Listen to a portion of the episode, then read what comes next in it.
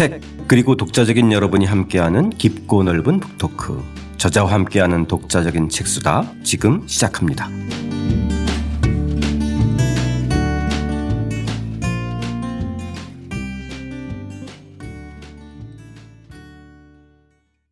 저자와 함께하는 독자적인 책수다 김현철 교수와 함께하는 협상의 전략 오늘은 3부죠.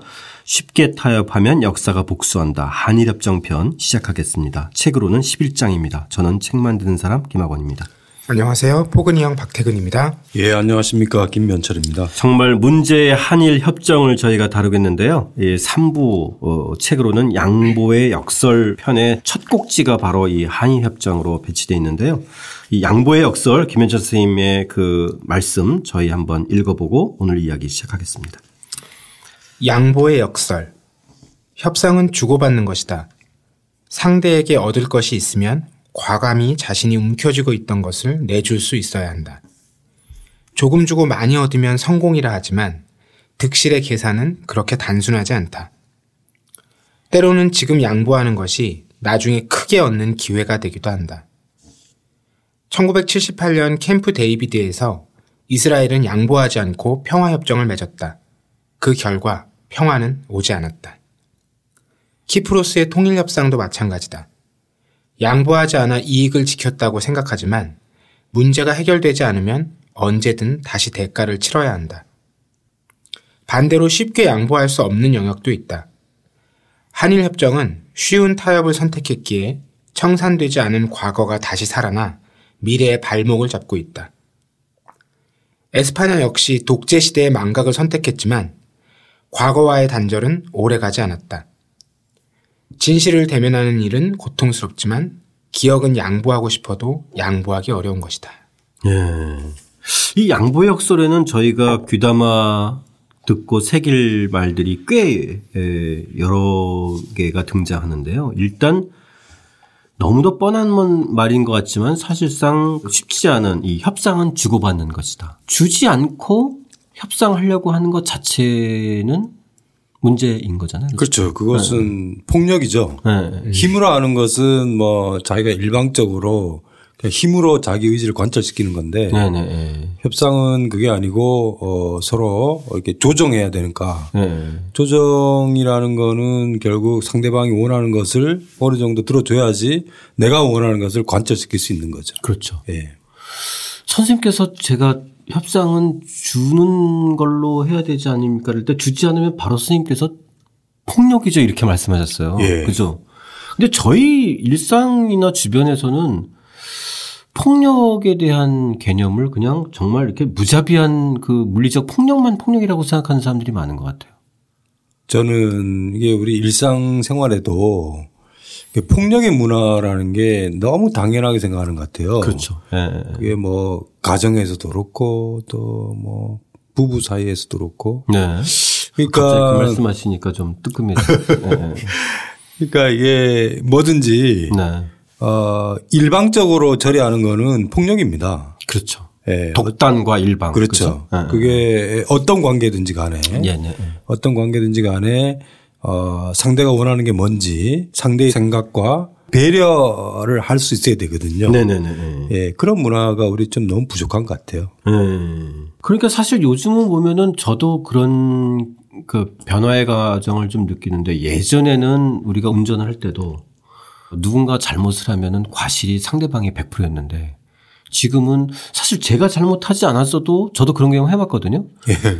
트럭이 그냥 들어와서 받았는데 나중에 보니까 7대 3이더라고요. 제가 30% 잘못했다고 그러는데 처음엔 이게 받아들이기 힘들었는데 나중에 좀 지나니까 어, 그래. 그런 생각이 들어요. 그러니까 완전히 정말 누가 봐도 일방적이지 않는 한 그렇죠. 약간 미약 하나마 다 쌍방적인 측면이 있는 거잖아. 그래서 뭐 양보 운전해야죠. 네. 사고를 줄이려고. 예. 네. 근데 이제 그 과정에서 선생님께서 그래도 양보를 쉽게 해서는 안 될 게 있다라고 말씀하셨어요. 그게 바로 기억에 관련된 겁니다. 네. 어, 기억은 뭐 우리가 집단 기억이죠. 네. 어, 전쟁이라든가 또는 뭐 식민지라든가 네, 네. 뭐 이런 것들은 어, 일종의 이제 집단 기억인데 어떤 그 일정한 정치 세력이 그 기억을 거래 대상으로 삼는 경우들이 있죠. 네네. 근데 그렇게 됐을 때는 그 집단 기억이라는 게 거래가 안 됩니다. 나중에 시간이 흘러가서 보면은. 네. 근데 결국에는 그거를 이제 덮고 주로 이제 뭐 그때 얘기되는 거는 미래죠. 네네. 미래의 문을 열기 위해서는 과거를 어 잠시 어 옆으로 두자 혹은 뭐 잊자 이런 건데 어 그런 기억의 문제들을 제대로 처리하지 않고 어, 미래의 문을 열기가 굉장히 어렵습니다. 맞습니다. 네. 그러니까 이제 사실상 우리 사회에서 제일 부족한 것 같은데 오늘 한일협정 과정에서도 사실 그게 극명하게 드러났지만 그렇죠. 결국은 양보할 게 있지만 쉽게 양보하지 말아야 할 그런 어떤 깊은 상처, 네. 깊은 내상의 기억들 이런 것들을 사실 어떻게 처리해야 될 것인가가 사실 일상생활에도 되게 중요한 것 같아요. 그죠? 예. 네. 그러니까 이제 미래로 가려면은 그 상처를 치유해야 되거든요. 네. 그 치유라는 게 일종의 그 화해 과정인데 그런 충분한 화해 과정이 없으면은 치유되지 않습니다. 네. 그 상처가 그냥 그대로 남거든요. 네. 시간이 많이 흘러간다 하더라도 그 시간이 그 상처를 낫게 하지 않아요. 네.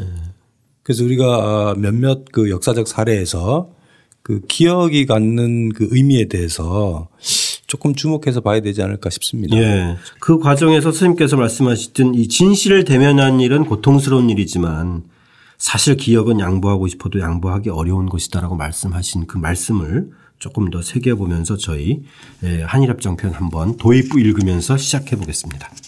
1951년 9월 4일 샌프란시스코 오페라 하우스에 51개국 대표들이 모였다. 4일 뒤인 9월 8일 일본과 48개국이 샌프란시스코 평화조약에 서명했다. 소련은 사회주의 중국의 불참, 미국의 일본 주둔, 일본에 유리한 영토 처리 등에 항의하면서 평화조약 서명에 불참했다. 폴란드와 체코슬로바키아도 소련의 뒤를 따랐다. 다음 해인 1952년 4월 28일에 조약이 발효됨으로써 1945년 10월부터 6년 반 동안 이어진 연합국의 일본 점령 정책은 막을 내렸다.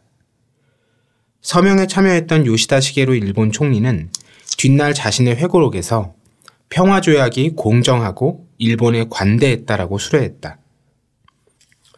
샌프란시스코 평화조약은 아시아 태평양 전쟁 당사자인 연합국과 일본 간에 이루어진 전쟁 종결을 위한 조약이다.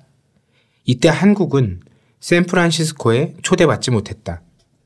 미국이 한국을 연합국의 일원으로 인정하지 않았기 때문이다. 1950년에 일어난 동족 상잔의 전쟁을 치르느라 외교력을 발휘할 수도 없었다. 한국이 부재한 상황에서 일본의 전후 처리가 결정되었다. 샌프란시스코 평화조약은 일본에는 관대한 조약이었지만 한국에는 잘못 끼운 첫 단추와 같았다. 이후 한국과 일본 간에 이루어진 한일 협정은 샌프란시스코 평화조약의 그늘에서 벗어날 수 없었다. 음. 정말 이게 그 역사적 불행의 씨앗이 한국이 결국 샌프란시스코에 초대받지 못했던 것으로부터 시작하는데요, 선생님. 그렇죠. 네. 그래서 우리가 이거를 어 샌프란시스코 체제라고 얘기하기도 합니다. 아, 예. 예 일종의 어 동아시아 질서가 어, 만들어지게 되는 결정적 계기라고 봐야 되겠죠. 네. 이게 뭐 어, 우리뿐만 아니고 어, 대체로 지금 영토 문제를 겪고 있는 일본과 러시아의 북방 영토를 둘러싼 갈등이라든가 음. 또는 뭐 최근에 남중 국해를 둘러싼 뭐 영토 갈등이라든가 이 모든 것들이 어 사실은 전후 처리 과정을 좀 더 구체적이고 좀 더 세부적으로 어, 했다라면은 그 많은 문제들을 매듭을 짓고 어, 그 이후에 역사가 흘러갔을 텐데. 그렇죠. 한일도 국교도 정상화 됐을 거고 그렇죠. 그렇죠. 네. 근데 결국 어, 이 시기에 뭐 미국 입장에서는 이제 한국 전쟁이 터졌고 일본의 위상과 역할이 매우 중요하고 음. 그러다 보니까 일종의 그 2차 세계대전에 대한 책임을 물어야 되는데 네네. 오히려 어 일본한테 유리한 어이 평화제약이 맺어진 게 된 거죠. 네. 여기서 이제 보면은 어 우리 입장에서는 이제 첫 단추가 잘못 끼어진 것 같습니다. 네. 그것이 처음 발단이 이 1945년 8월 17일 이 일반 명령 제1호 이게 그 이 당시에는 그 발표한 게 미국이 발표한 거죠. 그죠? 그렇죠. 네. 여기에 이제 그 항복의 대상이 기록된 건가 봐요. 그죠? 예. 그러니까 네. 어 이제 유럽에서는 네. 어 1945년 5월 8일 날 어, 전쟁이 끝났습니다. 네네. 근데 전쟁이 끝났는데 어, 아시아에서는 일종의 이제 뭐 끝나지 않고 이제 계속이 됐는데 그러다 보니까 이제 8월 9일 날 히로시마에 핵무기가 터졌지 않습니까? 네. 근데 에, 한반도 같은 경우에는 이제 소련군이 8월 9일 날 어, 저 웅기라는 곳을 통해 갖고 한반도로 내려오기 시작하거든요. 네. 그러니까 어, 전쟁이 끝나는 그 과정에서 좀더 어, 우리가 주체적으로 좀 전쟁을 끝낼 수 있는 기회를 잡지 못하면서 어, 비극이 시작된 것 같아요. 네. 결국 그러다 보니까 분단도 되고 또 어, 일종의 그 2차 세계대전의 연합국의 일원으로 인정받기도 전에 전쟁이 끝나버린 거죠. 아, 예. 그 연합국의 일원으로 인정을 못 받으니까 네. 어 일본에 대한 뭐 배상의 요구라든가 권리라든가 이런 부분들을 처음부터 우리가 확보하지 못한 상태로 어이 종전을 맞이하게 된 거죠. 아, 그것이 그런 어떤 현실이 있다고 하더라도 어떻게 보면 직접적인 피해 당사자고 그렇죠. 그 다음에 또 다양한 형태의 어떤 무장투쟁이나 또 국내에서 여러 가지 저항운동들이 일어났던 것들을 보면서 뭔가 적절한 외교가 가미가 됐으면 또 다른 형태로 진전될 수 있는 가능성도 있지 않았을까요? 예, 그렇죠. 어, 뭐 이제 다른 유럽 국가들 같은 데서는 네. 뭐 유고 같은 경우에는 뭐 마지막에 일종의 그 어, 빨치산 세력들이 어, 독일군에 맞서서 이제 승리자가 되는 과정도 있었고요. 네. 뭐 다양한 형태로 어, 스스로의 어떤 힘으로 그 승리를 쟁취하는 그 사례들도 적지 않았는데 네네. 우리는 이제 그렇게 되지 못했고요. 그러다 보니까 미국의 그 일반 명령 1호라는 게 38선 이북에서는 어 소련군한테 그 일본군이 무장 해제를 해야 되는 상대로 이제 지원을 한 거고. 네네네. 38선 이남에서는 미국 태평양 육군 사령관에 이렇게 돼 있는 거죠. 네. 그 이후에 이제 45년 12월에 배상 문제를 구체적으로 이제 검토를 시작한 거죠. 그렇죠? 그렇죠. 예. 네. 그 미국의 특사죠. 이 에드윈 폴리 특사는. 네. 네. 그 대목 한번 좀 같이 보고 내용을 한번 좀 공유하고 이야기를 좀 해보죠. 네. 1945년 12월 배상 문제를 검토하기 위해 일본을 방문했던 에드윈 폴리 특사는 한국은 대일전 승리에 공헌하지 않았기 때문에 배상받을 권리가 없다라고 트루먼 대통령에게 보고했다. 1947년 미국의 국무부, 전쟁부, 해군부가 공동으로 구성한 극동위원회는 한국을 적국의 영토로부터 분리된 땅으로 규정하고 대일 배상을 받을 수 있는 자격을 연합국에 한정한다라는 점을 분명히 했다. 음. 이 영토 자체에 대한 규정도 그러네요. 적국의 영토로부터 분리된 땅. 그렇죠. 한국의 어떤 그 뭐 물론 당시 조선인데 네. 이 조선의 위상을 제국이죠. 그렇죠. 네. 네. 이렇게 이제 이 규정을 하다 보니까 네, 네. 이게 해방이 됐을 때 우리가 이제 다양한 기억들이 있는데요. 네. 어 미국이 이제 인천항으로 들어오게 됩니다. 근데 일종의 그 질서 관리의 주체를 일본군한테 해방이 된 이후에도 그 맡기거든요. 음, 음, 음. 음. 이런 거를 보면은 어, 일종의 이제 이 교전 당사자의 지위를 확보하지 못하고 네. 적국에서 분리된 땅으로 이제 규정한다라는 게 네. 그런 여러 가지 측면에 영향을 미친 거죠. 네. 분명히 그 점은 명확하지만 그래도 선생님께서는 그래도 뭔가 샌프란시스코 조약에 어떤 형태로 참여할 수 있는 길은 열려 있었다. 그 여지는 있었다라고 선생님께서 좀 말씀하셨는데. 그렇죠. 어, 네. 예. 연합국, 뭐 미국을 중심으로 한 연합국에서도 어, 일종의 이제 연합국의 범위를 어떻게 이제 정할 것이냐 했을 때 에, 한국이 교전 당사자는 아니지만 네. 그렇다고 하더라도 어, 하나의 독립국가로서의 어, 뭐 역사와 또 영토와 그걸 갖고 있는 그 근거들이 있으니까요. 네네네. 그러니까 처음부터 어, 이게 초청 대상이 아니다라고 생각했던 건 아닌 것 같고요. 네네네. 그러니까 여러 가지 여지가 있었단 말이죠. 예, 예, 예. 여지가. 예. 근데 그 여지들을 살리지 못하게 되는 거죠. 예. 그 선생님께서 쓰신 거 보면 51년 4월에 일본을 방문한 이그 미국의 덜레스 특사가 한국의 참여를 고려하고 있다고 일본에 전했다 이런 기록들이 있는 건가요? 예, 그런 기록들이 있습니다. 그런데 네. 이제 일본 입장에서는 당연히 한국의 참여를 원하지 않았죠. 그래서 어 이게 보면은 참 이게 안타까운데 일본은 상당히 치밀하게 준비를 했어요. 네. 이미 46년에 외무성에 그 조약국을 중심으로 해서 뭐 연구회 같은 걸 만들어 갖고 미국을 어떻게 설득할 것인가 네. 그런 거를 자기들 나름대로 뭐 자료도 모으고 연구도 하고 뭐 그랬단 말이죠. 네. 네, 네.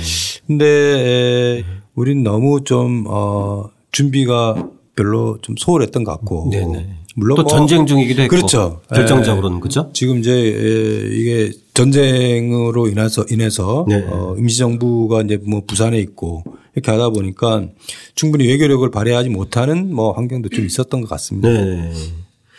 그때 저희가 봤을 때 정말 문제의 인물이 등장하는데 이 미국과 일본 사이에 핵심적인 연결고리를 했던 그 대표적인 친일 미국 외교관이었던 거죠. 그죠?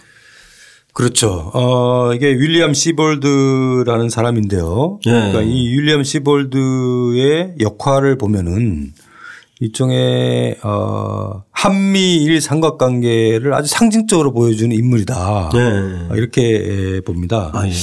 그 윌리엄 시볼드는 어, 일본계 영국인하고 이제 결혼을 했는데요.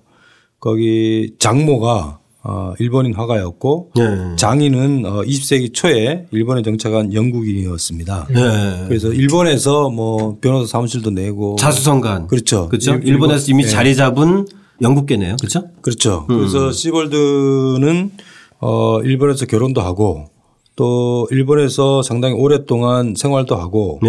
나중에는 뭐 자기 장인 회사에 어, 일을 봐주기도 하고 네. 그랬던 거죠. 예. 그래서 이제 뭐 그 일본에 계속 살다가 네. 예, 전쟁이 일어나자 어, 잠깐 미국으로 들어갔다가 네. 전쟁이 끝난 다음에 외교관 신분으로 어, 일본으로 다시 들어오게 됩니다. 예. 근데 시볼드는 이제 과거에 전쟁이 일어나기 전에 일본에 살았던 경력과 또 뭐 나름대로 여러 가지 그 경험을 바탕으로 해서 연합군 그 최고사령부 그 정치고문단 특별 보좌역에 임명되는 거죠. 그렇죠. 예.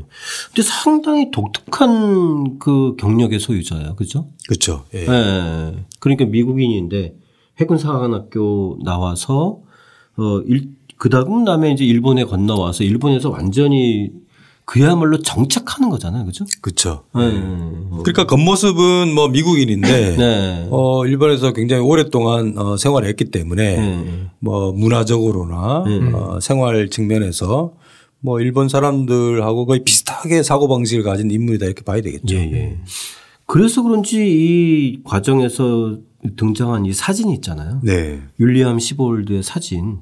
이 보니까 이 뭐 61년 2월 13일 도쿄의 한 리셉션에서 이제 그, 그 외교국장 시절이었던가 봐요. 그죠? 네. 네. 이 미국 특사 지금 얘기야 우리가 얘기했던 덜레스 특사하고 요시다 총리 사이에서 이 있는 이 시볼드의 인상을 보면 어 어떻게 보면 미국과 일본의 절묘한 결합의 인상 같은 그렇죠. 그쵸? 51년 시점에서 네. 그 일종의 연합군 최고 사령부의 외교국장이라는 자리는 굉장히 높은 자리입니다. 네, 그렇죠. 왜냐하면은 뭐 아시다시피 어 이게 최고사령부는 메가더 사령관을 중심으로 해서 대부분 군인들이 굉장히 많이 있었거든요. 네네네. 그러니까 뭐 외교관 신분이고 또 민간인으로서의 이 직책을 맡고 있었다라는 거는 중요한 결정을 하는 데 있어서 상당한 영향력을 발휘할 수 있는 자리라고 봐야 되겠죠. 그렇죠. 굉장히 수완도 있고 우리가 봤을 때 그런 캐릭터 같아요. 그렇죠? 그렇죠. 네. 한국에도 좀 이런 인물이 하나 있었으면 어땠을까? 맞습니다, 진짜. 예, 일본, 아, 네? 일본 아무래도 뭐 개항을 오래 전부터 했고, 음. 예. 어, 이런 뭐 미국인이라든가 영국인이라든가 이런 사람들이 꽤 일찍 어, 일본에 와서 자기들 나름대로 활동했던 음, 사람들이 적지 않은 것 같고요. 음. 물론 뭐, 어, 일본이 또 이런 사람들을 자기네 목적을 달성하기 위해서 어, 적절하게 활용했던 측면들도 좀 주목해서 봐야 될 것 같습니다. 네, 네.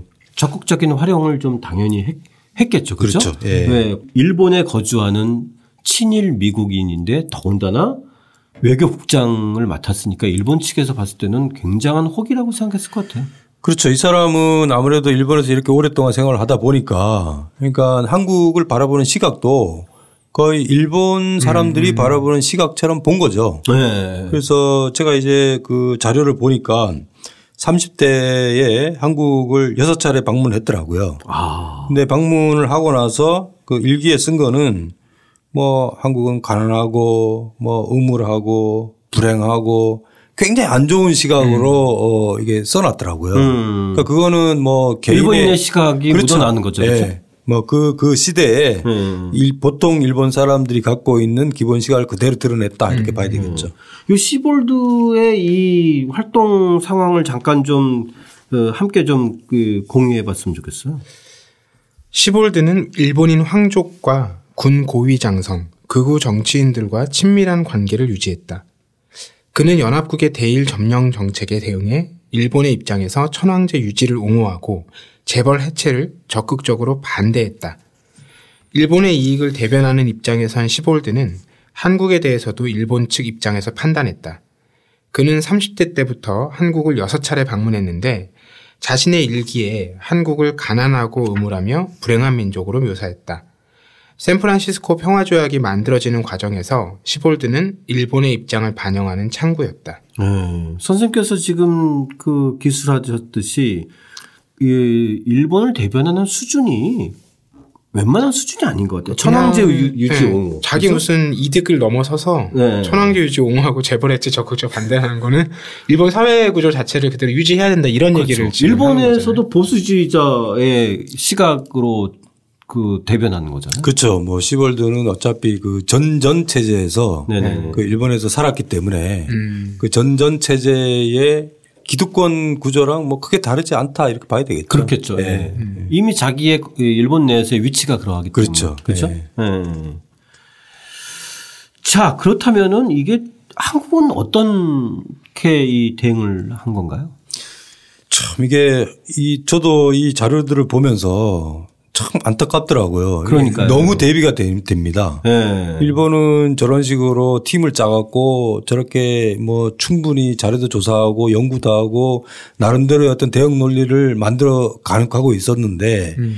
우리 같은 경우에는 이게 미국 국무부가 이 일종의 이제 그 평화 조약의 초안을 음. 한국하고 일본에 똑같은 날 전달해 주거든요. 네, 입안하기 전에 기초 그렇죠. 초안들을 좀 네. 검토하라고 하는 거죠, 그렇죠? 네. 그게 네. 51년 3월 27일입니다. 네. 근데 한국도 초안을 건네줬고 네. 일본한테도 그 초안을 이제 전달을 해준 거죠. 똑같은 날짜에. 예. 네. 근데 한국 같은 경우에는 뭐 물론 전쟁 기간 동안이라는 거를 고려를 했지만 음. 그게 대통령 비서실의 실무자 책상 서랍에서 2주일 이상 그냥 거기 있었습니다. 네. 방치된 거예요. 그렇죠? 방치됐죠. 네. 근데 법무부의 법무국장으로 있는 홍진기 씨가 어 4월 7일 날 벌써 2주일 정도 지난, 지난 상태잖아. 네. 아사히 신문에 봤더만 네. 그게 초안이 떡 실린 거예요. 네. 아니 도대체 깜짝 놀란 거죠. 네. 우리는 받아보지도 못한 초안이 그렇죠. 네. 일본에는 건너가서 신문에 나왔으니 그죠? 그렇죠. 근데, 그 초안은 책상 서랍에 있는 거고 지금 예. 대통령 비서실 책상 서랍에. 예. 근데 그 내용이 깜짝 놀랄 만한 거였습니다. 예. 어, 일단 뭐 보면은 영토와 관련돼서 독도가 우리 영토에서 확 빠져버렸어요. 네. 뭐 상당히 이제 중요한 거죠. 네네네. 그래서 그래서 이제 이승만 대통령한테 아, 이 초안이 상당히 우리한테 불리한 상태로 음. 초안이 일본 신문에 보도가 됐다. 네, 이제 뒤늦게 이제 서랍 뒤져서 초안을 받겠죠, 그죠? 그렇죠. 네. 네, 이런 걸 보면은 음. 참, 어, 좀 대비가 많이 됩니다. 네. 그래서 뭐 이 대일 강화 준비 회의도 만들고 뭐 이러는데 그러니까 그때인데 사실상 그렇게 보고 받았어도 이승만의 반응은 뭐 즉각적인 어떤 조치를 취하지는 않은 거네요. 그죠? 그렇죠. 네. 그러니까 일본 같은 경우에는 뭐 3월 27일 날 그걸 전달을 받아갖고 거의 뭐 이게 준비를 해 나가는데 네네네. 거의 한 달 이상 빨리 그 준비를 했거든요. 네. 그러니까 당연히 어 자기들한테 유리한 논리를 충분히 구체적으로 세부적으로 만들어서, 만드는 거죠. 만들어서 네. 이제 일종의 자기들의 그 소견서들을 정리를 한 거고 그렇죠. 그리고 그거를 그야말로 일본 측 이해를 대변하는 그 시볼드 외교국장을 통해 갖고 미국에 음. 전달한 거죠. 네. 네. 근데 사실 이 저도 이 점에 좀 주목하고 싶은데 그렇게 해서 만들었는데 다른 사람도 아니고 연합국 최고 사령관 외교국장을이라고 하는 사람한테 이거를 전달할 수가 있는 건가요? 그러니까 이제 연합국 최고 사령관의 직책을 갖고 있었지만 네네네. 그 시볼드는 어 미국의 이해뿐만 아니고 일본 측의 이해를 미국에 전달하는 창구 역할을 더 많이 했던 것 같아요. 그렇죠. 그거의 반증이지 않을까 그렇죠. 싶어요. 그렇죠. 네. 네. 그러니까 뭐 일본 같은 경우에는 그야말로 미국 국무부에 가장 효과적으로 전달할 수 있는 창구를 확보하고 음. 있었던 거죠. 네. 네. 그 공식적인 채널은 일본의 실무자가 미국 실무자에게 보내면 네. 이게 자칫 검토 과정에서 누락되거나 힘이 실리지 않을 수 있으니까 외교국장을 통해서 전달하도록 뭔가 교감이 있었던 확증이 있는 거잖아요. 그렇죠. 미국 국무부 입장에서도 객관적으로 보면은 이런 그 개별적인 국가가 자기 이해 관계를 담은 문서를 전달하는 거를 그냥 막 받을 수는 없죠. 네. 근데 공식적으로 그런 관계였지만 시볼드가 그 과정에서 다리를 놔줬으니까요. 네네네. 예. 나름대로의 어떤 자기들이 준비했던 거를 충분히 전달할 수 있었던 거죠. 음. 자, 그러면서 이 덜레스 이 특사하고 이 요시다 시게로 총리의 회담 과정에서 총리의 발언들은 어 이제 이 연합국이 빠져라 이런 거죠. 그러니까 우리 둘 간에 협정하겠다 이런 것들이 오히려 이제 일본 같은 경우는 이 문제를 둘 간에 해결하는 것이 훨씬 유리하다고 본 거겠죠. 그렇죠. 어, 네. 어, 일단은 어 한국은 연합국의 일원이 아니었다라는 거를 강조하는 거고요. 네네. 그렇기 때문에 한국을 샌프란시스코 조약에 초대하면 안 된다라는 거를 음. 일본은 계속 강조를 했던 거죠. 네. 그리고 어 일본은 뭐 그 과정에서 어, 국내적인 압력을 또 동원하기도 했는데요. 예. 조선이라든가 중국에 있었던 사람들 중에서 일본으로 돌아온 사람들이 단체를 만들거든요. 네네네. 그게 전국 기환자 단체 연합회라는 건데, 네. 어, 이 연합회를 중심으로 해서 강화조약 체결 반대 운동을 이제 본격적으로 벌입니다. 네. 왜냐하면 이 사람들은 재산 문제가 있었기 때문에 그 재산 문제가 뭐 압수되거나 뭐 몰수되거나 한 거 아니겠습니까? 네네네. 그러니까 그거를 이제 되찾기 위해서는 어, 이런 부분들에 대해서 상당히 이제 일본 정부의 압력을 행사를 한 거고 네. 일본 정부는 또 그걸 바탕으로 해서 미국에다가 그 그거를 협상 수단으로 활용한 거죠. 예. 자, 그래서 이제 51년 3월부터 6월까지 전개된 과정에서 최종적으로 이제 한국이 제외되는 건데, 그죠? 네. 네. 그렇게 제외되어지면서 그 이 마지막 과정을 한번 좀 예, 저희가 한번 좀 살펴보죠. 예. 1951년 7월 제2차 초안이 한국 정부에 전달되었다. 양유찬 주미대사는 덜레스 특사를 방문해 독도의 영유권 인정, 메가더 라인 존속, 한국에 남아있는 일본 재산의 한국 양도 등에 대한 의견서를 전달했다. 하지만 미국은 대부분 받아들이지 않았다. 한국은 미국과 협상하는 과정에서 다른 나라의 지지를 얻을 수도 없었다. 1951년 8월 미국과 영국이 평화조약 최종안을 발표했을 때 일본은 환영했고 한국은 당황했다. 네.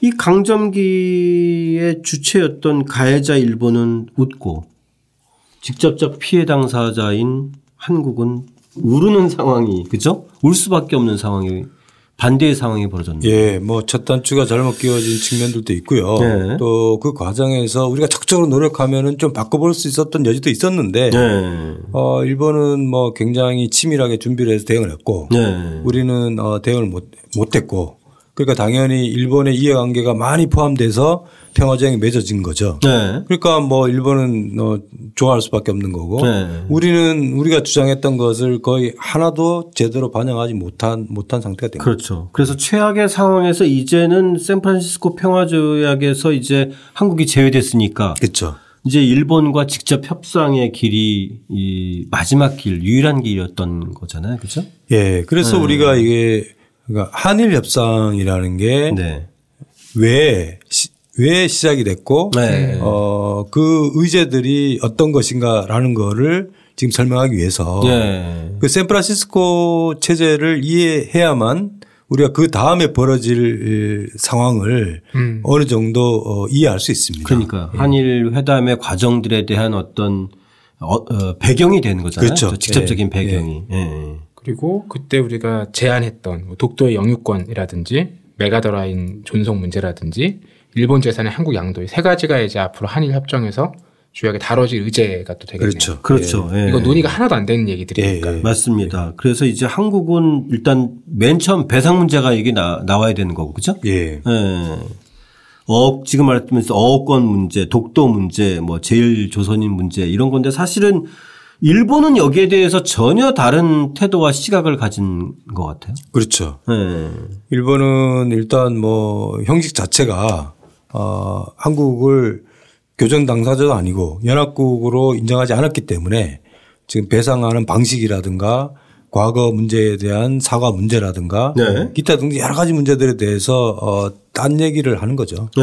예. 기본적으로 침탈이라고 생각을 안 하는 거죠. 예. 그렇죠. 그 기간에 대해서. 네. 다른 나라는 자기들이 이제 침범해서 전쟁을 했으니까 책임을 지는 상황이 됐는데 이제 당시 조선에 대해서는 그러지 네. 않았다라는 태도인 거니까. 그렇게 이제 뒤에 문제도 굉장히 중요한 그렇죠. 문제가 나오지만 네. 결국은 한일 합 합병 자체가 강제가 아니라 합법적이었다 이런 이야기까지 하는 거 그렇죠. 그렇죠. 네. 이건 정말 있을 수 없는 일들이 이제 벌어지기 시작은 하는데 여기서도 사실상 미국의 태도가 이 조금 더 적극적인 개입의 여지가 있었는데 이것을 막는데도 역시 시볼드 외교국장이 또 이제 일본 측의 외교 전문가 같은 그 태도로 어, 미국의 참여에 대해서 반대 제스처를 계속 취하는데 그 과정을 좀 잠깐 좀 한번 좀 우리 봤으면 좋겠어요. 네. 네. 시볼드 외교국장과 일본은 미국의 참여를 반대했다. 할 수 없이 미국 국무부에서는 미국은 참관인의 역할을 하며 회담에 대해서는 불간섭 원칙을 고수하겠다는 입장을 정했다. 한일 회담을 위한 첫 번째 예비회담이 1951년 10월 20일 도쿄의 연합군 최고사령부 외교국 사무실에서 열렸다. 외교국장 시볼드가 개막 연설을 했다. 그는 한일 양국을 초대한 목적이 제1조선인의 국적과 법적 지위 문제를 해결하기 위한 것이라고 말했다. 회담을 실무 문제에 한정하려는 일본의 생각을 대변한 발언이었다. 네. 개막 연설은 보통 좀 잘해보자라는 식으로 큰 그러니까. 얘기를 할 텐데 굉장히 그쵸. 작은 걸로 한정을 해버려서. 그러니까 아예 구체적인 어떤 진짜 그 일본 측 대표가 사회보는 것 같은 느낌이에요. 그러니까 이게 어 51년 10월 20일 날 열렸던 네. 한일 회담의 첫 번째 예비 회담인데요. 네네네. 그러니까 이 장면 자체가 그러니까요. 굉장히 많은 거를 시사하고 있습니다. 네. 네. 어 미국은 마치 심판처럼 보였지만 네. 그 심판으로 임명된 사람이 시볼드란 말이죠. 네. 선생님 시볼드라고 그러시는지. 아까도 우리가 살펴봤지만, 네. 어, 이게 뭐 공정한 심판이 아니고, 네. 어, 상당히 일본과 거의 비슷한 생각을 갖고 있는, 네. 어, 사람이 이 심판을 이제 보게 된 거죠. 네네네. 네, 네. 그래서 이거는, 어, 한일 회담이라는 게 일종의 삼자 회담과 같은 방식으로 이루어졌는데 네네. 그 삼자의 관계라는 게 우리한테는 매우 불리한 방식으로 음. 어, 첫 번째 시작이 됐다. 네. 구도도 그러니까 그런데 네. 여전히 또 한국은 아무런 준비도 없이 일본에 갔다. 그러게 말입니다. 예, 이게 네. 저도 아, 이 자료들을 많이 봤는데요. 네네. 어, 여기 관련돼서는 이때 이제 대표단으로 가셨던 분들의 회고록 같은 게 있습니다. 음. 아, 예, 예. 예. 그래서 그 본인들이 쓴 회고록. 예, 그렇죠. 대표적으로 대표? 대표적으로 네. 유진호 같은 분. 네, 네, 네. 우리 이제 대한민국 헌법을 네. 만드는데 네. 예, 중요한 역할을 했고 네. 또이 당시에는 이제 고대 총장을 하셨던 분인데 네, 네. 한일회담 대표로 참여를 했단 말이죠. 네, 네. 근데 이분이 그 남긴 기록에 보면은 아니 뭐 대표단이라고 했는데 한 번도 모인 적이 없다. 사전에. 네, 사전에. 그래서 뭐 명단만 올라갔을 뿐 대표단 준비 모임은 한 번도 없었다. 출발 전날에 모여서 인사를 했을 뿐이라는 겁니다. 아, 음. 가는 날, 네. 가기 전날. 네. 네. 그러니까 출발 전에 대표단 내부적으로 회의를 한 번도 안 해봤다는 거예요. 음. 아니 우리가 아, 상식적으로 생각하더라도 굉장히 중요한 회담 아니겠습니까? 네. 그러면은 어 의제가 있고 또 일본이 어떻게 나올 것인지에 대해서도 한번 맞춰봐야 되고 음. 그러면 우리는 그런 부분에 대해서 우리 대한민국의 입장이라는 거를 좀 정리를 해서 가야 되는데 아무런 준비 없이 갔다는 거죠. 그러니까 이게 36년 일본 강점기 이후 어 일본의 항복 이후 어떻게 보면 한일 간의 첫 번째 그것에 대한 음. 처리 네. 문제의 첫 네. 번째 회담이었잖아요. 그렇죠. 네. 다른 것도 아니고. 네. 그런 역사적으로 엄청나게 중요한 회담에 하남 한 번의 사전 논의도 없었다. 그게 뭐 그분들이 불성실해서는 아닐 테고 뭔가 어떤 내부의 정치적인 상황이라든지 아니면 뭐 결정권자의 어떤 태도라든지 이런 게 있어 반영이 된 거겠죠. 그러니까 이게 자세히 보면은 네. 이승만 대통령이 회담에 임하는 음. 어, 회담을 바라보는 그 시선과 태도, 음. 네. 어, 태도 이런 게 좀 너무 무모했던 것 같아요. 음. 그러니까 우리가 지금 그 회담 대표를 주미 대사 양유찬이라는 사람을 임명했거든요. 네네네. 근데 이것도 현재 시점에서 보면은 좀 이해하기 어렵더라고요. 맞습니다. 양유찬이라는 사람은 초대 주미 대사인데 네네. 이분은 누구냐 하면은 어 이승만 대통령이 하와이에 교사로 일할 때 제자거든요. 아, 자기 제자 예, 미국에 있을 때. 예. 그리고 1951년 그 주미 대사로 임명되기 직전의 직업은 치과 의사였습니다. 아. 하와이에서. 네. 그 치과 의사 하던 사람이 갑자기 이제 주미 대사가 됐어요. 네네네. 근데 문제는 이분은 한국어, 일본어를 할 줄 몰라요. 미국 말밖에 못해요. 아. 그러니까 한국어도 못해요. 예, 일본에 미국에서 태어난 거랑 마찬가지였으니까. 음. 예. 근데 한국인 주미 대사인데 한국어를 못해요. 그렇죠. 그리고 이제 지금 일본 쪽하고의 그, 그 중요한 전후 처리 문제에 대한 한일 회담의 첫 수석 대표가 일본어도 못하는 거네요. 그래서 이승만 대통령이 왜 양유찬을 협상 대표로 삼았느냐. 네네. 거기에 관련 물론 이제 양유찬 씨의 회고록도 있습니다. 아 그래요? 예. 네. 나름대로 어, 자기가 어떤 그 경험들을 좀 쓴 게 있는데요. 네. 대체로 보면은 이승만 대통령은 어 이게 우리 한국 측 대표가 일본하고 얘기할 필요가 없다. 음. 미국하고만 협의를 하면 된다. 아. 그러니까 영어만 잘하면 됐지 뭐 일본말, 한국말 할 필요가 뭐 있냐 이런 거죠. 네. 그런 식으로 한일 회담을 생각을 한 거죠. 네. 네. 그 과정에서 이승만이 양유찬에게 이 던진 말을 네. 보면은 정말 이걸 어떻게 이해해야 될까 싶은데 한번 좀 같이 공유해 봤으면 좋겠습니다. 이승만은 양유찬에게 우리가 한일 회담을 하고 싶어서 하는 줄 아나? 미국이 자꾸 하라고 권해서 마지못해 하는 것이지. 자네 분명히 들어도 내가 주, 눈을 감을 때까지 이 땅에 일장기를 다시 꽂지 못하게 할 거야. 라고 당부했다. 양유찬은 이승만이 직접 작성한 개막 연설문을 읽었다. 일본이 과거의 잘못을 철저하게 반성하고 다시는 인접 국가들을 침략할 의도가 없다는 것을 보여줘야 한다라는 내용이 핵심이었다.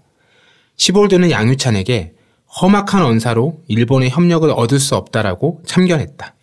그러니까 양유찬에게 한 그 말들을 보면 이게 뭐 광화 지금으로 따지면 광화문 사 사거리에서 혈서 쓰는 시민인지 진짜 한 나라의 대통령인지 분간이 안 가는 발언이잖아요. 예, 뭐 네. 굉장히 그 이때는 시기적으로 봤을 때 우리가 해방된 지 뭐 얼마 지나지 않았으니까요.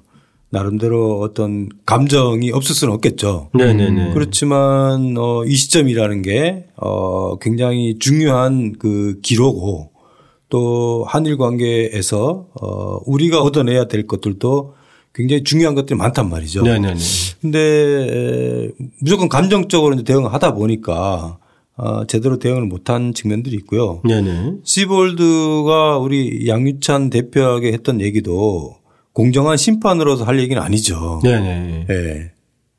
그거는 뭐 저희가 이제까지 계속 네. 살펴봤듯이 이제는 이 사람한테 공정한 심판을 바란다는 거는 정말 그 그거는 정말 있을 수 없는 지금 상황이 돼 버렸는데 자, 그래서 결국은 이 문제가 계속 난관에 붙이면서 회담으로 곧바로 이어지지는 못한 거잖아요. 그죠? 그렇죠. 예. 네. 그러면서 결국은 이제 그 의제 선정과 관련해서 이 배상 문제가 나오기 시작을 하는데 사실 이 배상 문제도 사실 제대로 된 전후 처리 배상 문제가 아니라 청구권 문제로 바뀌는 건가요? 그렇죠. 우리가 만약에 교전 당사자의 지위를 얻고 네. 연합국으로 어이 샌프란시스코 조약에 참가를 했다면은 당연히 이 전쟁 책임에 대한 어 배상을 요구를 할 수가 있었던 거죠. 그렇죠. 예. 예. 근데 그게 이제 인정받지 못하다 보니까 배상 개념이 아니고 네. 배상 개념이 아니고 분리에 따른 상호 재산 및 청구권. 네. 근데 이제 개념이 달라지게 된 거죠. 네네네. 청구권이라는 거는 뭐 그야말로 일종의 이제 그 자산에 대한 음. 어, 정리하는 그 방식인데 일본은 처음에 어떻게 나왔냐면은 역청구권이라는 개념을 들고 나왔어요. 네. 어, 우리도 우리가 거기다 두고 온그 음. 재산에 대해서도 어 같이 계산해 보자. 분리됐으니까 이제 그렇죠. 그 다못 가져갔을 테니까. 제 조선 일본인들이 예, 그냥 놔두고 온 재산 음. 예. 이것에 대한 청구권을 들이댄 거였죠. 그렇죠. 뭐 그야말로 네. 뭐 적반하장이죠. 그러게요. 예. 예. 그래서 어, 할 수 없이 한국 입장에서는 뭐 이 당시에 뭐 다른 방법이 없지 않습니까? 네. 그리고 이제 미국한테 매달려야 되죠. 뭐. 네. 그래서 미국 정부에 아 일본이 저 역청구권을 저렇게 주장하는데 미국이 좀 정리를 해주라. 네. 그래서 미국이 정리를 해주게 됩니다. 예. 일본한테 역청구권은 좀 너무한 거 아니냐. 그거는 법적으로 어 근거가 없다. 그러면서도 정역 청구권이라는 개념이 성립되지 않다라는 거를 인정하면서도 일본이 역청구권을 어 뭐랄까 요구하지 않는 거를 한국도 고려해야 된다 이렇게 정리를 해버리거든요. 음. 그러니까 이제 사실상 역청구권 자체가 정말 근거가 없는 건데 그거를 들이대 놓고 일종의 또 다른 걸 얻어내는 거네요.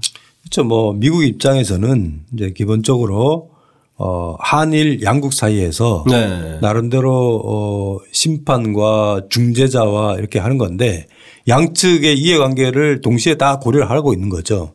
근데 우리는 미국이 우리 편을 들어줬으면 좋겠는데 음. 미국은 자기네 이익에 따라서 조정자 역할을 하는 거죠. 네. 계속 일본 편을 들어주고 또 그 과정에 시볼드가 있는 거고. 그렇죠. 네.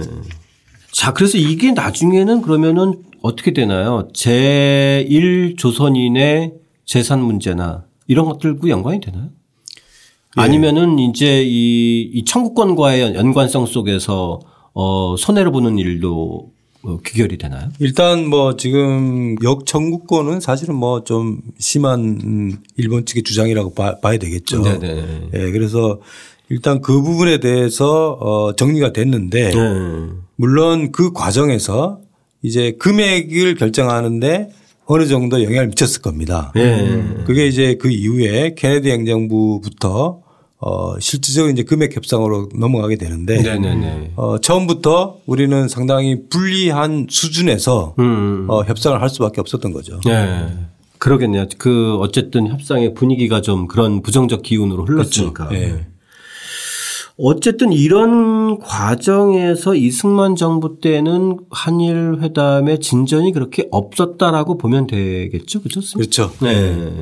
그래서 본격적으로 이제 쿠데타로 집권한 이 박정희 당시에 이제 국가재건위원회 그 최고위장직을 맡았던 거잖아요. 그렇죠. 네. 네. 이렇게 등장하면서 이제 좀 더 회담의 속도를 붙었던 어, 냉전의 그 상황이 있었던 거죠. 예. 그리고 특히 이제 미국이 네. 어, 일종의 동아시아에 대한 전략을 한미일 삼각관계의 중요성을 어, 더 높이 평가를 하는 거니까요. 네네네. 음. 우리가 참, 선생님 그 뒤에도 이제 계속 얘기가 나오겠지만 이 한미일 삼각 그 관계 이때부터 이제 본격적으로 등장하는데 어떻게 보면 한미일 삼각 그 동맹이라는 게 어떻게 보면 되게 한국을 이렇게 그 우위에 놓고 되게 중요시 생각하는 음. 방어 전략 같은 그런 인상이 굉장히 강하게 짙거든요. 근데 일단 이제 역사적으로 보면은 네. 뭐 샌, 샌프란시스코 조약이라는 게 어, 한국 전쟁이 일어났기 때문에 네. 한국 전쟁이 일어났기 때문에 미국이 일본에 대한 인식을 바꾸게 되는 거고요. 그렇죠. 음. 그러니까 네. 미일 관계라는 게 음. 한국 전쟁으로 때문에 어 일종의 미일 동맹이라는 게 긴밀하게 네, 이제 굉장히 빠른 네. 시기에 네, 네. 또 일본한테 매우 유리한 방식으로 등장하게 되는 거고 그런 차원에서 보면은 미국 입장에서는 항상 한일 양국의 관계를 좀 묶어갖고 음. 생각하는 경향이 있는 거죠. 아. 왜냐하면 이 시기에 동아시아에서의 냉전 질서라는 거는 결국 공산권에 대한 방어 전략이니까. 그렇죠. 그러니까 한반도는 이제 분단돼 있는 거고 한반도가 네. 일종의 전방 조소니까 결국 어 한국, 일본, 미국 이 삼각 체제라는 게 동아시아에 있어서의 어 방공 체제의 기본 전략 구도라고 봐야 되겠죠. 네. 이 50년대에 네. 그 한일 협상이 거의 진도를 나가지 못했다고 우리가 앞서 살펴봤는데 네. 여기 선생님 써주신 부분 보면 이제 우리도 기억하는 큰 사건인데 제일 조선인 북한 송환 문제가 있었잖아요. 네네. 이걸 보면 오히려 뭔가 북한하고 일본 사이에는 어떤 대화나 어떤 협의들이 있었다고 사람들이 생각할 수도 있을 것 같거든요. 네. 네. 여기서 우리가 좀 짚고 넘어가야 되는데요. 네.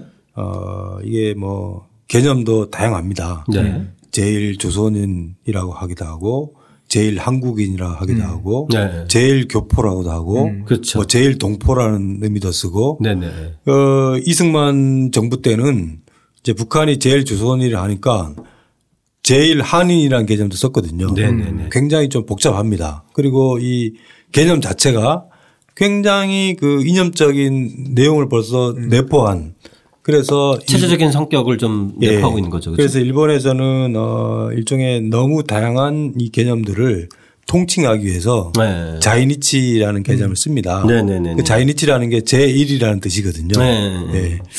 음. 근데 이 문제가 이제 해방이 됐을 때, 네. 어, 일종의 조선인들이 일본에 한 200만 명 정도 있었어요. 네. 그리고 어마어마하네요. 그렇죠. 네. 그래서 그 당시 200만이면 지금 200만하고는 차원이 다른 그렇죠. 숫자잖아요. 그렇죠? 그 200만이라는 게 뭐 다양한 사람들이죠. 네. 징용으로 끌려간 사람도 음. 있고 위안부로 끌려간 사람도 있고 뭐 공부하러 간 사람도 있고 장사하러 간 사람도 있고 많지 않습니까? 네. 그래서 해방이 되고 나서 그 중에 한 140만 명이 귀국을 했어요. 네. 그래서 60만 명이 남은 거거든요. 네. 네. 그래서 한일 그 협상을 제일 처음에 했던 이유도 일본 입장에서는 그 60만의 법적 지위 문제들을 어떻게 처리할 것인가 네. 이 문제거든요. 네. 근데 여기서 아 이게 그 조선적이라는 게 있습니다. 네. 그 조선적이라는 게 뭐냐면은 1945년 8월 15일 시점에 네. 조선 출신을 우리가 조선적이라 그래요. 아, 네. 그 이후에 어, 조선적이라는 거는 일종의 무국적자나 마찬가지죠. 나라가. 없어진 거죠. 네. 나라가 없어졌으니까. 네. 그래서 1965년에 네. 한일 협정을 하고 나서 그 제일 이 조선인 중에서 이제 한국 국적을 얻은 일종의 체류자들이 법적인 신분을 이제 갖게 되는 거고 그 중에 많은 사람들이 한국 국적을 얻지 않고 나는 그냥 조선 국적으로 살겠다. 음. 그 사람들이 바로 어 우리가 얘기하는 조청년. 또 뭐 제일 조선인 네네. 뭐 이렇게 얘기하는 건데요. 음. 알고 보면은 그 제일 조선인의 거의 80% 이상은 남쪽에 고향을 둔 사람입니다. 그러니까 우리가 일제 식민지 시절에 주로 북쪽 지역에 있는 사람들은 만주로 갔어요. 음, 음. 한경도라든가 네. 평안도 사람들 다 만주로 갔죠. 네. 뭐 여기 경상도라든가 전라도 이런 사람들이 주로 일본으로 간 거고요. 네. 그다음에 1948년 이제 4.3그 사건이 터졌을 제주도에서 때 제주도에서 많이 갔죠. 제주도에서 이제 뭐 네. 저쪽으로 이제 많이 간 네. 사람들이죠. 그래서 음, 음. 이 조선족의 아, 일종의 그 역사적 배경을 요때로 거슬러 올라가야지 우리가 정확하게 이해할 수 있습니다. 아, 예. 그러다가 이제 50년대 후반에 북한이 이제 적극적으로 일종의 제일 조선인들의 어, 생활이라든가 교육이라든가 이런 거에 이제 개입을 하게 되면서 네, 지원을 하기 시작하고 네, 그래서 어, 네. 북송 사업이 이제 시작이 되는 거죠. 네. 네. 네. 참 그 이 지금 선생님께서 말씀하셨던 제1 조선인, 제1 한인, 제1 한국인 이 문제는 어떻게 보면 정말 한국 그 이 근현대사에 예, 그 모든 것들을 다 함축하는 상징적인 어떤 문제이기도 한 것 같아요. 우리 한반도에서 네. 분단이 심각해지면서 네. 일본 내에서도 한반도의 분단만큼 굉장히 대립하고 어, 분열하고 네. 경쟁하고 한 역사가 있거든요. 어, 이게 제일 조선인들의 그 삶을 보면은 참 안타깝습니다. 네. 뭐 영화로도 많이 나와 있고요. 그렇죠. 예. 다큐멘터리 굿바이 평양 예, 예, 뭐 그런 예, 것도 그걸 있고. 거기에서도 상당히 그 문제가 정말 그렇게 리얼하게 좀 네, 다뤄지고 박치기라는 영화도 있고요. 음. 예, 네. 맞습니다. 자, 그래서 결국은 박정희 정권이 들어서기 시작하면서 이제 지금 조금 전에 이제 말씀하셨듯이 이렇게 미국의 압력, 미국의 압력이 굉장히 구체적이에요. 예. 그러니까 예. 이제 우리 입장에서는 미국한테 경제 원조를 어, 욕을 하는데 네. 미국 같은 경우는 특히 이제 케네디 정부에 들어와서 아 자기들은 어 여유가 없다. 네. 그러니까 빨리 한일 협정을 맺어갖고 일본한테 그걸 받아라. 네. 이런 식으로 나오기 시작한 거죠. 네. 여기 보면 어쨌든 1962년 7월에 그 국무부가 이제 주한 미 대사에게 이렇게 내리는 훈령을 보면 한국 정부의 청구권의 명목에 구애받지 말고 일본의 경제 원조를 받아들이라고 전하고 음. 만약 응하지 않으면 미국의 원조를 전면 재검토하겠다라는 압력을 가할 것. 음. 이렇게 아주 그 압력이 굉장히 세고 구체적인 거예요. 그렇죠. 내용을 구체적으로 하나씩 따지지 말고 그냥 통으로 해결하라 이런 말이죠. 그러니까 네. 그리고 이제 그 조속히 해결하라. 음. 네. 서로 싸우지 말고 일본이 사실 이거 보면 일본이 원하는 거를 적극적으로 받아들여라라는 음. 식으로 느껴지는 거예요. 그렇죠. 그리고 그 이후에 이제 금액을 둘러싼 협상에서도 네. 일종의 미국이 가이드라인을 제시를 하거든요. 네. 음. 그리고 한일 양국의 그 차이를 그거를 적극적으로 어, 조정을 한 것도 미국이죠. 네. 그래서 이제 62년 3월 이 도쿄 외무성에서 1차 정체 정치회담에서 나오는데 여기서는 이제 처음으로 본격적으로 청구권 금액에 대한 그 조정들이 나오기 시작하네요. 그렇죠. 네. 네. 한국은 한 7억 달러 정도를 요구했는데 네. 일본이 제시한 거는 7천만 달러였어요. 10배 차이죠. 10배 차이네. 예. 너무 너무 크죠. 네, 네. 그래서 어 미국이 나서 갖고 나름대로 조정 금액을 제시를 한 거죠. 네.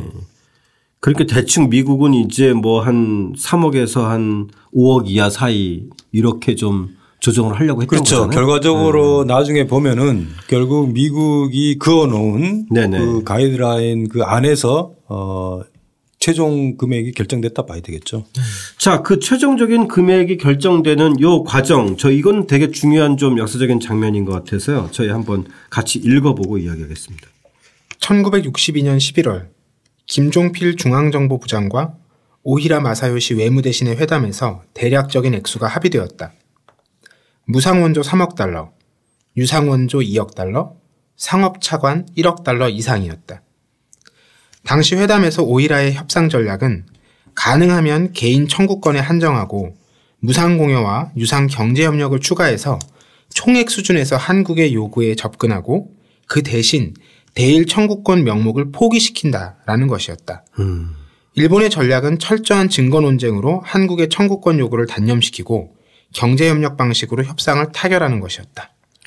자, 이제 보면은 배상에서 청구권에서 경제협력 그렇죠. 정치적인 책임은 점점 그렇죠? 줄어들고 뒤에 나오는 이렇게 독립 축하금 또는 경제 협력 자금 이렇게 그 시각에 따른 음. 변동을 주면서 개념이 달라지기 시작하네요. 그렇죠. 청구권이라고 그랬을 때는 네. 결국 일본은 증거 논쟁으로 간 거죠. 네. 자 그러면은 니들이 원하는 그 금액의 근거가 뭐냐라는 네. 거를 세목을 대라고 어, 나온 거죠. 네. 근데 그 세목을 대기가 쉽지 않죠. 네. 당연히. 그러니까 그런 부분들에 대해서는 돈의 성격을 슬쩍 바꿔버린 거죠. 음. 음, 음. 돈의 성격을 그야말로 경제협력이라든가 오히려 어 한국이 당당하게 요구해야 되는 그 돈의 성격 자체가 마치 일본이 시혜를 주는 것처럼 네. 이렇게 중간에 슬쩍 바꿔버린 게 좀 안타깝습니다. 그리고 네.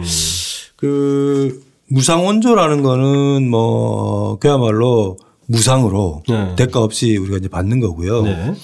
유상이라는 거는 빌려주는 겁니다. 그렇죠. 음. 물론 뭐 어, 장기 절이 차관이겠죠. 네. 대체로 이제 유상 원조 같은 경우에는 거치 기간이 있고요. 음. 뭐 10년 거치, 20년 분할 상한 음. 뭐 그리고 어쨌든 이거 대출해 주는 거잖아요. 그렇죠. 네? 이자가 낮다 하더라도 네 결국엔 나중에 이걸 갚아야 되거든요. 그렇죠. 음. 그래서 그런 거하고 상업차관은 뭐 당연히 그거는 얼마든지 상업적인 차원에서 뭐 민간 기업이 빌려주거나 그 당연히 이자도 있고 예. 또 갚아야 되는 거고요. 그렇죠. 예. 그래서 그런 부분들을 총액으로 해서 처음에 한국이 요구했던 것보다 좀 낮은 수준에서 그걸 이제 맞추려고 노력한 거죠. 음.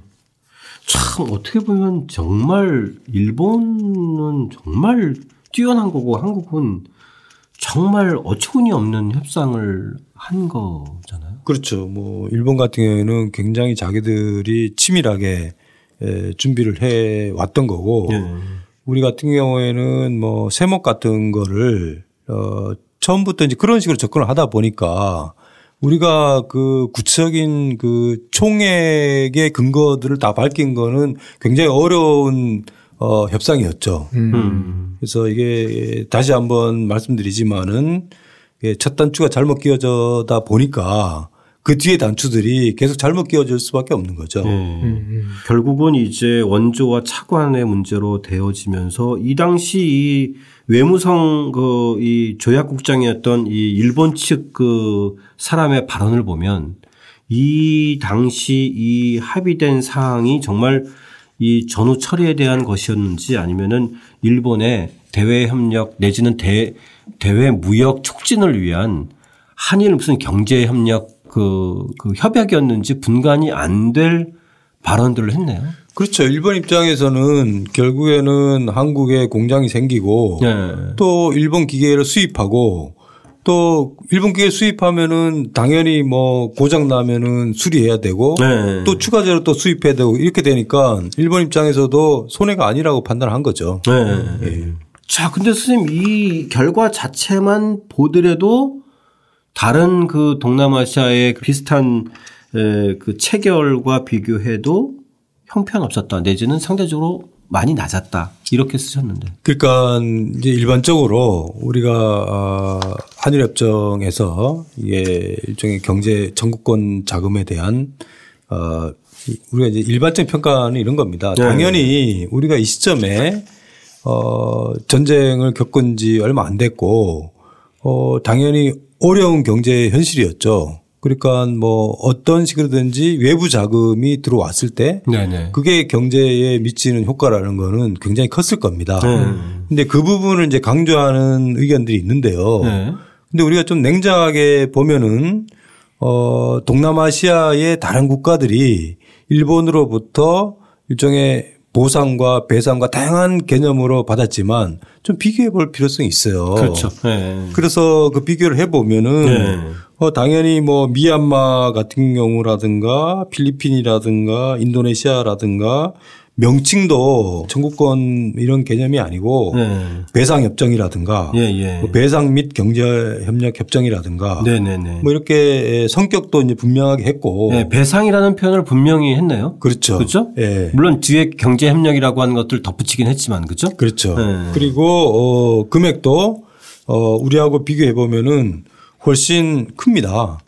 어 이렇게 보면은 이게 피해나 이런 거에 비추어 보면은 사실 저희가 가장 많았어야 되는데. 그렇죠. 그렇죠? 그렇게 보면은 어 우리의 협정을 어, 일종의 상대 평가를 해볼 필요성이 음. 있습니다. 네. 상대 평가를 해보면은 그렇겠죠. 상대 평가 예, 당연히 해야죠. 예. 굉장히 미흡한 협정이었다 음, 음. 이렇게 평가할 수 있죠. 예. 제일 납득이 안 가는 게 다른 뭐 미얀마, 필리핀, 인도네시아, 베트남보다 우리가 협정을 늦게 했잖아요. 네. 그렇죠. 이게 앞에 여러 상대 평가가 될 만한 기준들이 있었는데 네. 이게 전혀 반영이 안 된 것 같아요. 그러네요. 자, 선생님께서 그러면에도 불구하고 심각한 문제로 이제 개인 청구권의 근거를 봉쇄했다는 점인데 그거는 좀 저희가 공유 반드시 해야 될 것 같아서 한번 읽어보겠습니다. 한일 협정의 더 심각한 문제는 개인 청구권의 근거를 봉쇄했다는 점이다. 한일 협정은 청구권 문제가 완전히 그리고 최종적으로 해결되었다라고 규정했다. 일본은 이 조항을 근거로 전쟁 피해자들의 개인 청구권이 소멸되었다고 주장했다. 1945년 8월 히로시마와 나가사키의 조선인 원폭 피해자, 징용 징병 피해자, 그리고 일본군 위안부가 일본 정부로부터 보상받을 근거가 사라진 것이다. 박정희 정권은 민간인의 대일 보상 문제를 한국 내에서 일괄 처리한다고 밝혔지만 절차가 까다로워 실제로 보상받은 사람들은 거의 없었다. 2011년 8월 한국의 헌법재판소는 일본군 위안부의 개인 청구권이 존재함을 인정했고 2012년 5월 대법원 역시 강제징용자 피해에 대한 개인 청구권을 인정했다. 그러나 일본은 1965년 한일 협정을 근거로 개인 청구권을 여전히 거부하고 있다. 아, 이 대목에 이르면 좀 가슴이 에, 먹먹해져요. 그렇죠. 우리가 최근에 위안부 관련돼서 네. 뭐 다양한 어, 사회적 갈등을 겪고 있는데요. 일본이 저렇게 큰 소리를 빵빵 치는 거는 음. 1965년 한일협정을 근거로 자꾸 된, 됩니다. 네. 어, 그때 이게 더 이상 개인 청구권을 하지 않기로 약속을 했는데 왜 자꾸 추가적으로 어, 음. 요구하냐라는 거죠. 네. 어, 지금 뭐 위안부뿐만 아니고 그 조선인 원폭 피해자라든가 음. 어, 징용 징병 피해자 이런 분들이 아무런 어떤 그 보상이나 배상이나 치료나 기타 등 여러 가지들에 대한 이런 거 없이 어 일종의 한으로 남아 있는 것 같습니다. 음. 그래서 어 이런 거를 보면은 국가가 그 당시 상황이 있었겠지만 어 이런 것까지 대신해서 그 후에 여지를 봉쇄했던 거는 네. 이 협정이 안고 있는 가장 큰 문제점이라고 봐야 될 것 같아요. 네. 그리고 조문도 좀 이상해요. 왜냐하면 어떤 평화라든지 이런 가치를 얘기할 때는 뭐 완전히 최종적으로 이런 얘기를 쓸 수가 있을 텐데 항구히 이런 거를. 근데 이거는 청구권이라는 건 굉장히 구체적인 상황을 가지고 얘기를 하는 건데 이게 완전히 그리고 최종적으로 해결되었다. 이런 표현들을 조, 조문 같은 거 쓸 때 잘 안 쓰지 않나요? 네. 근데 뒤에 나오면 여러 가지 문제가 있을 때 애매모호하게 표시하지만 이것만큼은 완전히 그리고 최종적으로 해결되었다라고 정말 이거는 시쳇말로 빼도 박도 못하게 이렇게 강조해서 조항을 집어넣었어요. 그 정부가 네. 어 이제 이 정부와 국민의 관계에 대해서 어 이거는 굉장히 일방적인 시각이죠. 그렇죠. 예. 네. 그러니까 어 정부가 알아서 하니까 일종의 뭐 일반 국민들의 목소리가 담을 수 있는 여지 자체를 봉쇄를 해버리 해버린 네. 거죠. 음. 이게 만약에 민주주의 국가에서 이런 건 가능하지 않습니다. 네.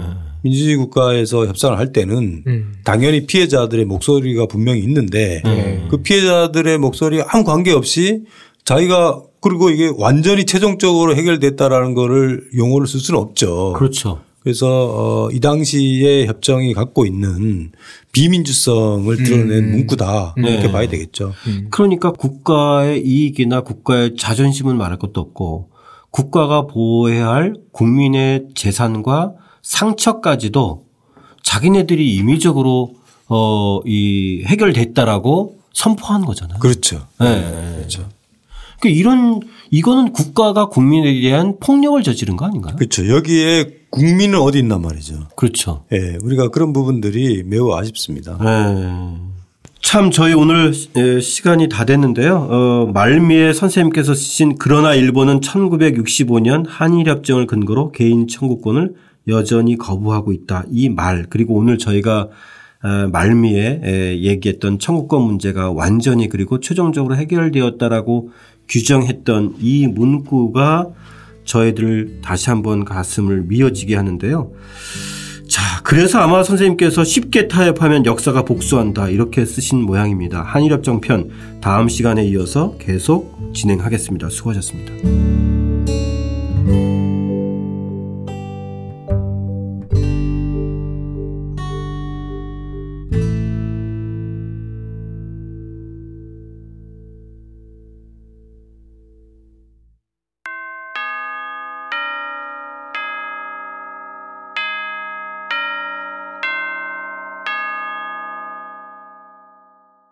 청취자 여러분의 의견 함께 나누겠습니다. 황제 펭귄님, 쿠바 미사일 위기는 3차 대전이나 핵전쟁이 바로 코앞에 닥치는 위험한 순간이었는데요. 이렇듯 정말 어, 일촉즉발의 그런 상황에서 협상을 통해서 이런 위기를 해결하고 극복할 수 있었던 것들이 참 기적처럼 다가왔습니다. 이번 쿠바 미사일 위기 편을 보면서 협상이 왜 필요하고 얼마나 중요한지를 보여주는 가장 드라마틱한 에피소드가 아닐까 생각합니다. 기억에 남는 문장으로 청취 소감을 마무리합니다. 무능한 지도자는 위기를 만들고 유능한 지도자는 위기를 해결한다. 어, 이 협상의 전략에는 이렇듯 이런 이야기들 속에서 정말 명문장들을 참 많이 남겼어요. 이번에도 황제 펭귄님이 말씀해 주신 이 문장도 저도 참 기억에 많이 남는 문장입니다. 호위무사님, 정봉주의 전국구 방송 잘 들었습니다. 독책에서보다 김현철 교수님 말씀에 생기가 넘치는 것 같습니다. 협상의 전략이 베스트셀러가 되어서 우리 국민 모두가 한반도를 둘러싼 정세를 좀 더 깊게 들여다보는 안목이 확산되기를 기대합니다. 네, 감사드립니다. 앤드류 데디님, 김현철 교수님과 함께하는 협상의 전략 잘 듣고 있습니다. 방송을 듣다 보면 김현철 교수님께서 세계사나 정치 등 다양한 분야에서 어, 상당히 안목이 예, 뛰어나신 것을 발견하게 됩니다. 아마도 어, 에필로그 방송에서 다뤄주시면 어, 좋을 것 같은데요. 방송을 듣는 독자들을 위해서 김현철 교수님께서 추천하고 싶은 책이나 또 어떻게 공부하는 건지, 이 어떻게 책 읽으면 좋은지 이런 공부하거나 책 읽는 방법이나 자세에 대해서도 이야기해 주시면 도움이 될 것 같습니다. 예, 저희 에필로그 방송에서 앤드류 대디님 의견 받아서 질문 드리겠습니다.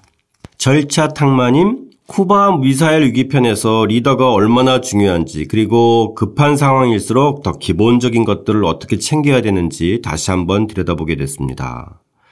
위기적인 상황에서도 모든 정보들을 다 오픈하고 그리고 열어놓고 토론했던 그 당시의 상황이 사실은 지금보다 더 앞섰다는 느낌입니다.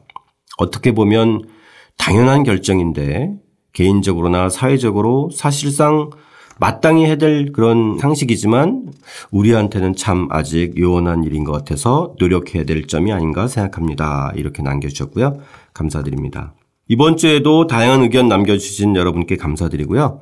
아, 그리고 짧아도 좋고, 그리고 또 저희 방송하는 사람들에게 보내는 어떤 제언이나 또 의견, 이런 것도 좋습니다. 여러분들 다양한 의견들을 좀 어, 풍성하게 남겨주시고요. 그리고 어, 다가오는 추석 친지나 지인들과 오붓한 시간 가지시길 바라고요. 만나실 때 독책 한 분, 두 분 꼭 이렇게 정기구독 어, 권유하시는 거 잊지 마시고 더 풍성한 한가위 보내시기 바랍니다. 감사합니다. 독자적인 책수다. 다음 방송에서는 김현철 교수와 함께하는 협상의 전략 3부 어, 순서죠. 쉽게 타협하면 역사가 복수한다. 한일협정 편 오늘 두 번째 시간 시작하겠습니다. 왜 일본 그 사람들은 저렇게 망언을 반복할까? 네. 그 반복하는 이유는 일종의 식민지 지배를 자기들은 합법적이었다고 생각하기 때문에 자연스러운 그 연장선상에서 얘기를 하는 거예요. 네. 중요한 게 그 메가더 라인이라는 겁니다. 네네. 예, 1951년 4월 달에 어, 이 메가더 라인을 이 불법적으로 침범해서 납포된 일본 어선이 보면은 뭐 36척이나 되고 음. 일본인이 2천 명이 이를 정도로 굉장히 이제 이 부분을 둘러싼 어, 갈등의 정도가 어, 좀 심했는데요. 네.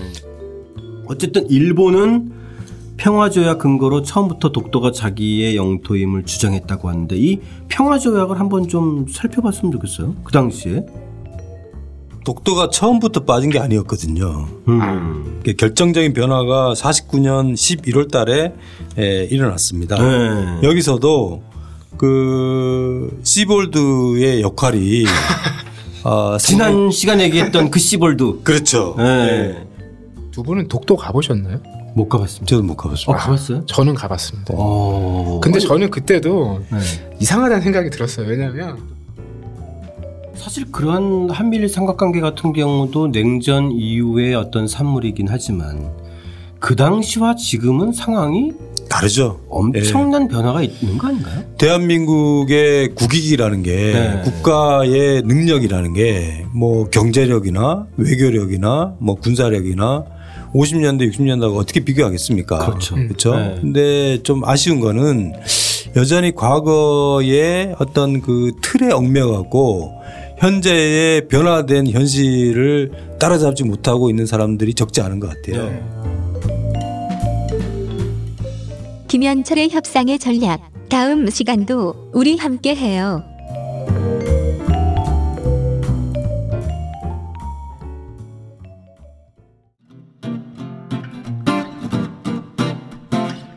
독자적인 책 수단은 책 읽는 사람들이 모이는 공간 알라딘 서점과 함께합니다.